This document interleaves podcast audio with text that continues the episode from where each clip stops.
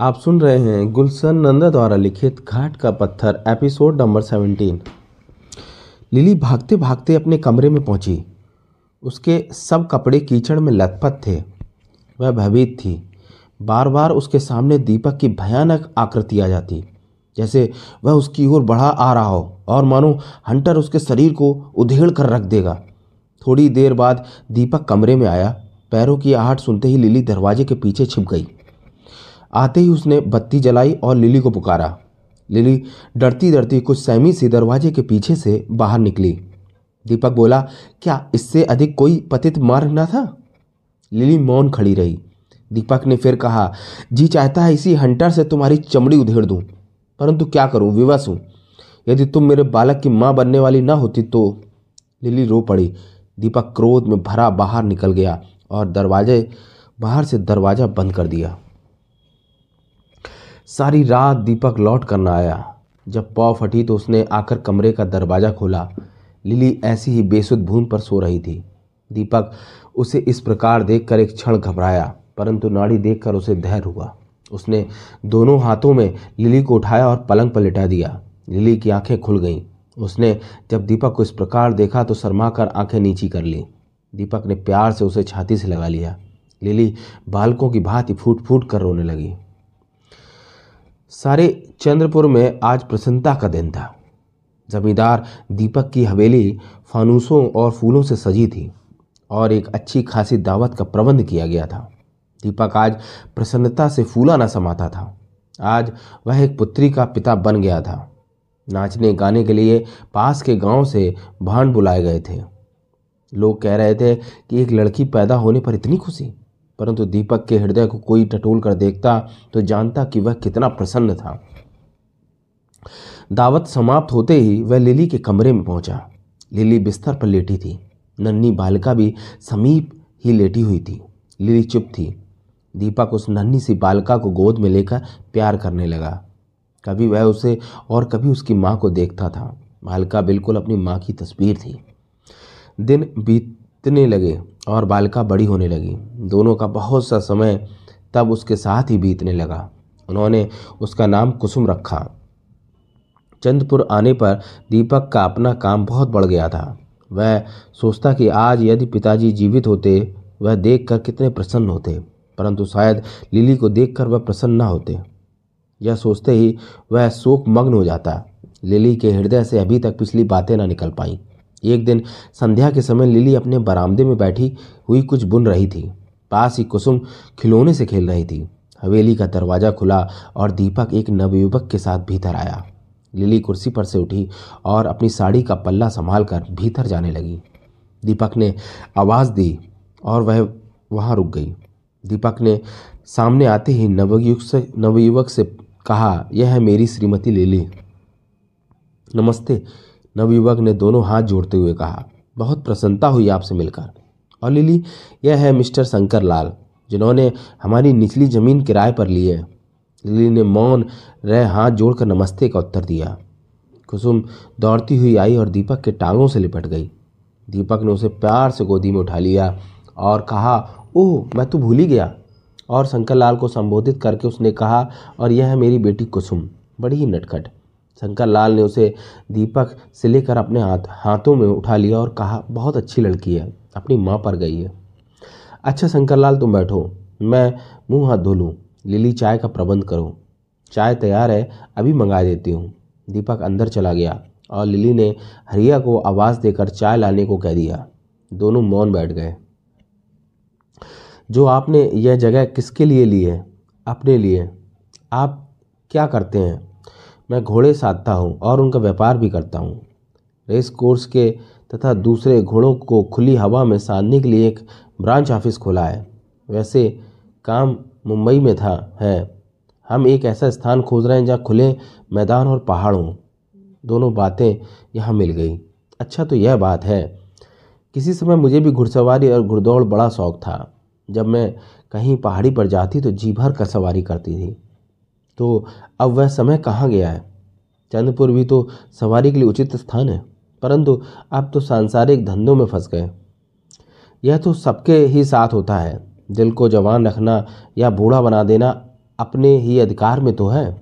नहीं, ऐसी तो कोई बात नहीं, अकेला मनुष्य जाए भी कहाँ और घोड़े भी तो अच्छे नहीं मिलते।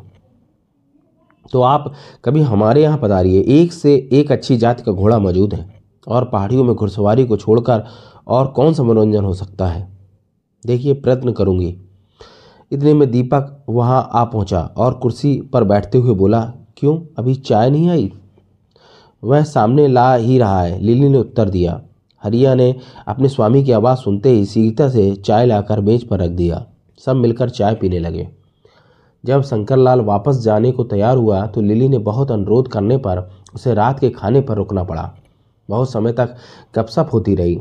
खाने में कुछ देर थी तो शंकर लाल के कहने पर सब सड़क पर घूमने चले गए। लिली को आज ऐसा जान पड़ा मानो शंकरलाल का आना बसंत का आगमन है।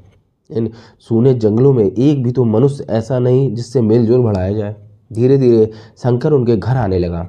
दीपक का तो वह एक बहुत गहरा मित्र बन गया और लिली का समय बिताने का साधन। वह लिली की भांत भांत की मनोरंजक बातें सुनाकर प्रसन्न करता।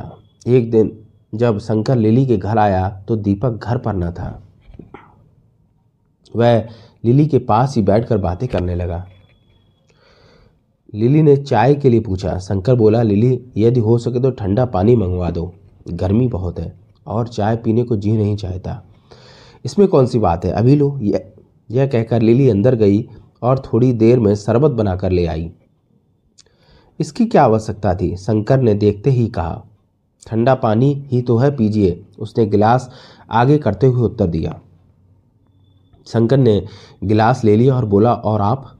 मैं तो चाय ही पीऊँगी, अभी आती है। शंकर एक ही सांस में सारा शरबत पी गया, जैसे वह बहुत देर से प्यासा हो। लिली उसके मुँह की ओर देखती रही। क्या बात है, दीपक अभी तक नहीं आया? कहीं गए हैं? कह रहे थे गाँव के पास के गाँव में कुछ काम है, शायद देर से लौटूं। लिली, तुम दोनों बहुत भाग्यवान हो।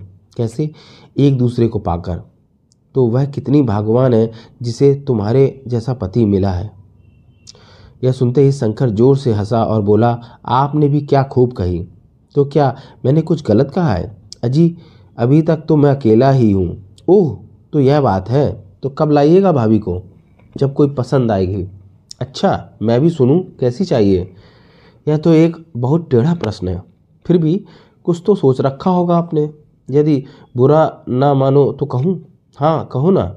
मुझे तो कोई ऐसी लड़की चाहिए जो आप जैसी सुंदर और सभ्य हो। लिली यह सुनकर सकुचा गई और धीरे से बोली, आप क्या कीजिएगा ऐसी फीकी सुंदरता और सभ्यता को लेकर? शंकर यह सुनकर कुछ सहम सा गया। फिर प्रयत्न करके उसने कहा, लिली, एक बात पूछूँ? पूछो। मैं कई दिन से देख रहा हूँ कि तुम बहुत उदास रहती हो। नहीं तो? तुम मुझसे अवश्य कुछ छिपा रही हो। तुम्हारे चाँद से मुख पर उदासी की छाया मुझे धोखा नहीं दे सकती। यह सुनते ही लिली की आँखों में आँसू उमड़ आया और वहाँ से उठकर कमरे में चली आई। कमरे में लिली बिस्तर पर औंधी लेटी चादर से लिपट कर रो रही थी। शंकर उसके पास जाकर बोला, तुम रोने क्यों लगी? कुछ नहीं, चलिए बाहर चले। फिर भी कोई बात तो होगी। क्या करेंगे आप पूछकर? आपकी इच्छा, मैंने तो एक हितैषी के नाते पूछा था। अपने आँसू पोस डालिए। दीपक भैया आने वाले होंगे। शंकर ने जेब से रुमाल निकाल कर लिली की ओर बढ़ाते हुए कहा, मैं आ गया हूँ दीपक की आवाज़ सुनकर लिली काँप उठी। रुमाल उसके हाथ से गिर गया। शंकर ने नीचे झुककर रुमाल उठा लिया और दीपक की ओर देखकर बोला, आओ दीपक, आज बहुत देर हो गई।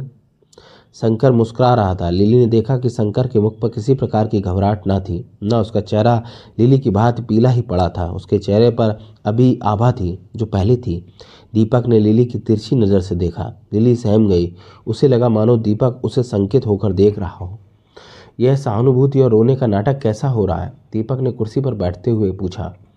ऐसे ही कुछ बीती बातें याद करके रोने लगी। शंकर ने उत्तर दिया, क्यों लिली? क्या याद आ रहा है जो? कुछ नहीं, इन्होंने घुड़सवारी की बात छिड़ी तो मुझे वे दिन याद आ गए जब मैं घुड़सवारी किया करती थी। लिली ने बात काटते हुए कहा। शंकर उसकी ओर आश्चर्य भरी दृश्य देखने लगा। तो तुम प्रसन्नता से यहाँ भी सवारी कर सकती हो? किसी ने रोका तो नहीं है? अवश्य। दीपक भैया, मैं तुम्हें कहने वाला ही था कि इससे लिली का मन भी लगा रहेगा। परंतु तुम्हें यह कैसे पता चला कि लिली उदास है? अनुभव किया है, परंतु निश्चय से नहीं कह सकता। अच्छा तो फिर सवारी का प्रबंध हो जाए। बहुत अच्छा। परंतु दो नहीं, तीन घोड़ों का। मैं भी चलूँगा। तुम तो जा ही रहे हो। तुम्हारे बिना भला लिली किस प्रकार जाएगी? अच्छा अब मैं चलता हूँ। देर हो रही है। खाना बिल्कुल तैयार है। फिर कभी सही। अब आज्ञा चाहता हूँ। तुम्हारी इच्छा। दीपक ने कुर्सी पर बैठते हुए कहा और शंकर चला गया।